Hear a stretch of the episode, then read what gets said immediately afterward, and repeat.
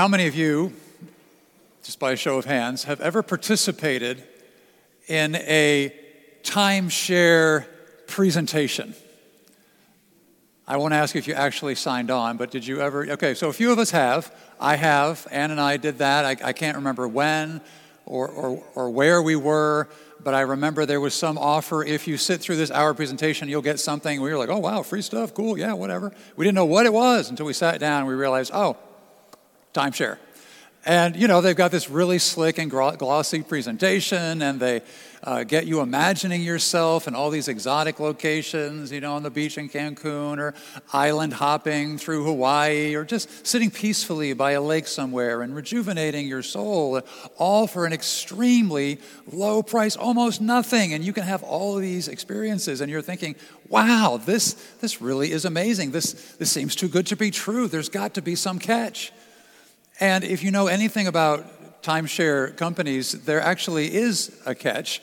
They are notorious for not exactly sticking to everything that they that the presentation said. There it turns out in the contract that you sign, there's all sorts of conditions, exclusions, dates that are not available, you know, fine print and other hidden costs.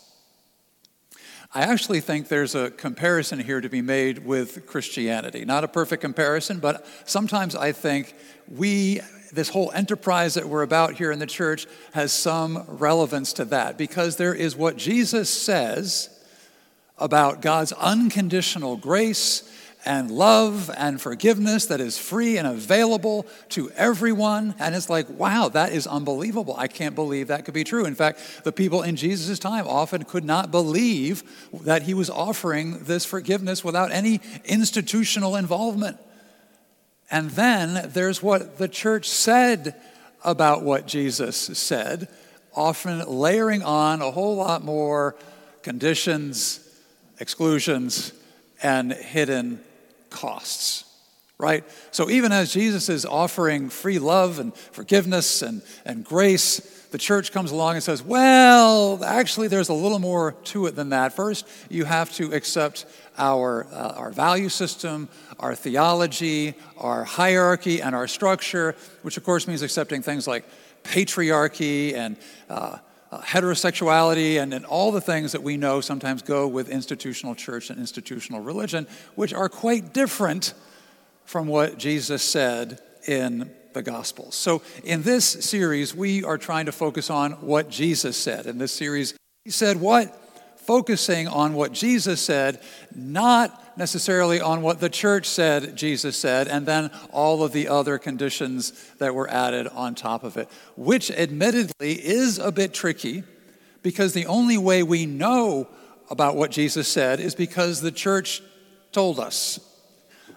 The Gospels themselves are products of the early church, and therefore we might initially be suspicious, and sure we should be a little suspicious, but just bear in mind that the early church, at least for the first couple hundred years in which the Gospels were written, had no power, had no social power, no social influence. They were a marginalized group, and anybody who associated with this group was uh, basically putting a target on their head. So while we think of the church as kind of this big oppressive institution, back when the Gospels were written, it was not that way at all. These were people who are sincerely trying to pass on the teachings of Jesus to the next generation. Now, did a little bit of their own agenda get slipped in along the way? Yes, it did. But it's quite different than, than the way that we think of the church today. It was only later that the church became merged with the empire. And the church and, and, and the empire basically became married as one couple, as one thing, which I firmly believe is the last thing that Jesus had in mind or wanted. Jesus' teaching and life was anti imperial, so the fact that the church eventually merged with the empire in the fourth century is something that I think Jesus would just be appalled at today. And yet, the church and the empire, the state, have been merged in this kind of very weird marriage for 1700 years. And only recently are we seeing signs, cracks in the relationship, cracks in the marriage that, that suggest there's a separation going on between these couples who might be heading for a divorce, which we could celebrate because these two probably never should have gotten married in the first place. Now, you might be thinking, Matt, haven't you been paying attention to the news recently? Like the Supreme Court, hello, the rise of Christian nationalism, it seems like these two are still pretty much uh, connected as a firmly committed couple, and, and that's true. And yet, there's also signs in our culture that this uh, relationship is starting to break down, or at least people are starting to see the relationship for what it is and going, you know, I don't want any part of that more and more people are distancing themselves from Christianity and from organized religion in general, which makes a lot of sense. More and more people are saying that the church is anti Christian, is anti Christ, is un Christian. People are not rejecting Jesus so much as rejecting what their followers have done in the name of Jesus. So, when I talk about American Christianity today and in this series, I'm talking about how Christianity has become more like America and less like Christ. And Christian nationalism, this thing that we keep hearing about and seeing, is simply American Christianity on steroids, on a more toxic and damaging level.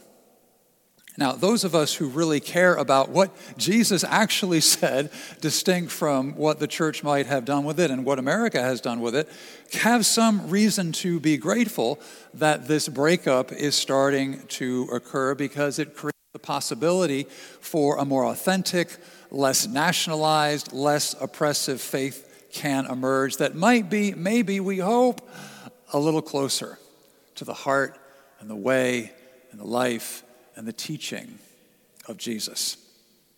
So, while plenty of people are abandoning Christianity altogether, others are asking important questions to help us reframe our faith and to reject Christian nationalism and get our eyes back on the ball, such as the makers of our modern lesson did so, so well, so comically, so tragically, to recast Jesus according to the values of American culture to expose just how far afield we have gotten from the original. I also follow a guy named Carlos Rodriguez, and I recommend that you follow him as well, who recently posted this, which is a wonderful way to tease these things apart. He says, Following Jesus means loving the immigrant more than loving your country. Following Jesus means caring for the sick more than caring about your privileges. Following Jesus means valuing your employees more than valuing your profits. Following Jesus? There's another meme that I saw just this past week, uh, which also puts this into kind of stark relief. This is a picture of a clergy person talking to a younger person, and the clergy person says, God gave birth to himself to kill himself as a sacrifice in order to appease himself so that he would no longer have to throw us into a fiery pit for all eternity because he made us in a way that was not up to his own very high standard. And the child is listening to this and says, Thanks. What's fascinating here to me is that although this is a complete caricature of Christianity, it's not wrong there are elements of this theology that have you know come about throughout the history of christianity but what's striking to me is this is so absurd because it has almost nothing to do with the teachings of jesus. You won't find anything much of anything like that in what jesus actually said so, this is just by way of introduction to this series that we're going to be embarking upon over the next couple of months. This journey of trying to disentangle what Jesus actually said from what the church said Jesus said, and then adding their own conditions, exclusions, and costs on top. Well, speaking of journeying, we are in a section of Luke today and in the weeks to come that happen to be known by scholars as the travel narrative. And the travel narrative are everything Jesus is saying on his way to Jerusalem, where he's going to have his final showdown with the nationalism and the empire of his time. And meanwhile, as he's traveling, he's given the disciples every bit of advice and teaching and instruction that he can in the time that he has remaining with them. And in this particular story that we find today, uh, Jesus tells this very short, very simple. It's so short and simple. If you blink, you might miss it, but it is so important and offers a very uh, central truth about his teaching. He tells this story of a householder, a homeowner, coming back to their house. This is a wealthy person after being out late at a wedding party and coming home and finding what the servants are doing or not doing. And Jesus asked rhetorically, Do you think the householder would be happier to find the servants, the help, there asleep on the couch? Or would the householder be happier finding the servants awake and alert and ready to receive their boss when she gets back from the party? And Jesus says, and for those that are awake and alert, the householder is going to welcome them to the dining room table, open up the refrigerator, and serve them a lavish four course meal, let's say. That the, the master, the Lord, the, the householder is going to serve the servants. This was just mind blowing at the time of Jesus and should blow our minds today. I mean, how often does this happen today? When was the last time the, the Queen of England or the President cooked themselves a meal for the housekeepers of their house? How often does this happen in our world? I haven't only seen two seasons of Downton Abbey. But I don't think I've ever seen the, the Lord and the lady, I can't remember their names, come back to Downton Abbey late one night and the servants are there and they serve them a, a sumptuous meal. I only have one particular uh, way to connect with this myself. I remember when our kids were little and uh, when we wanted to go out and, and re- reintroduce ourselves to each other, Ann and I, and you know, have sustained adult conversation without sitting on a half-eaten Cheez-It, we would get a sitter to come and watch our kids. And I very quickly came up with a system of how to evaluate the quality of the sitter based on one simple observation. Normally, when we left the house, we left the kids eating dinner, so they were occupied and would notice less that we were slipping away, and the sitter would sort of take over from there. Well, when we got back to the house at 9, 10, 11 o'clock at night, sometimes we would find those dishes still on the table. With other sitters, we'd come home and find the dishes in the sink or in the there in the sink. But sometimes for that rare sitter, and I can actually only think of one, Megan Namelich, actually washed the dishes and put them in the drying rack or in the dishwasher. We just we were like, this is amazing. This this is mind blowing. So of course we sat Megan down at the table and served her a sumptuous four course gourmet dinner. Okay, we didn't actually do that, but we did hire her back as often as we possibly could. What is this parable all about? Is this parable about the second coming of Jesus? Jesus is coming, look busy. The rapture. The rapture, by the way, is not in the Bible. That's a subject for another sermon. But no, it's not about that at all.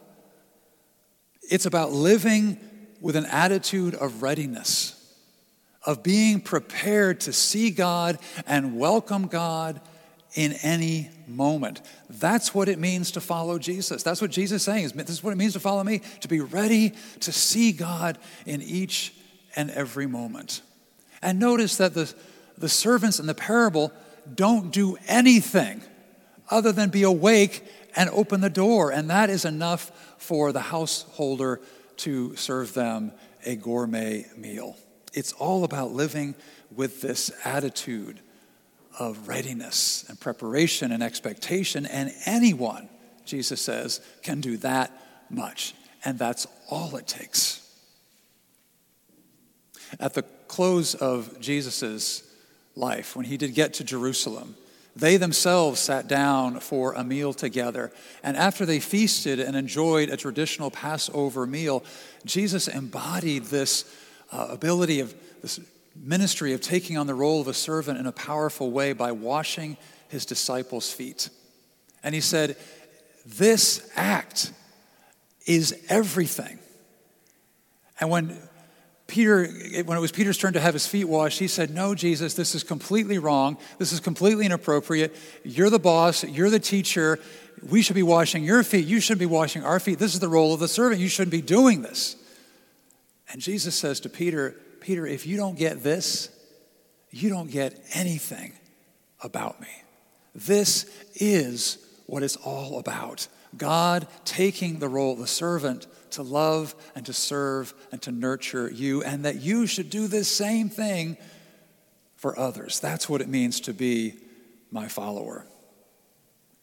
Christianity, following Jesus, sometimes I think we should abandon that word Christianity becomes it's become so toxic and loaded with things we don't want to associate with. Following Jesus, being a person of the way, wayfaring is sometimes what I think we should call it instead. Anyway, it means time sharing.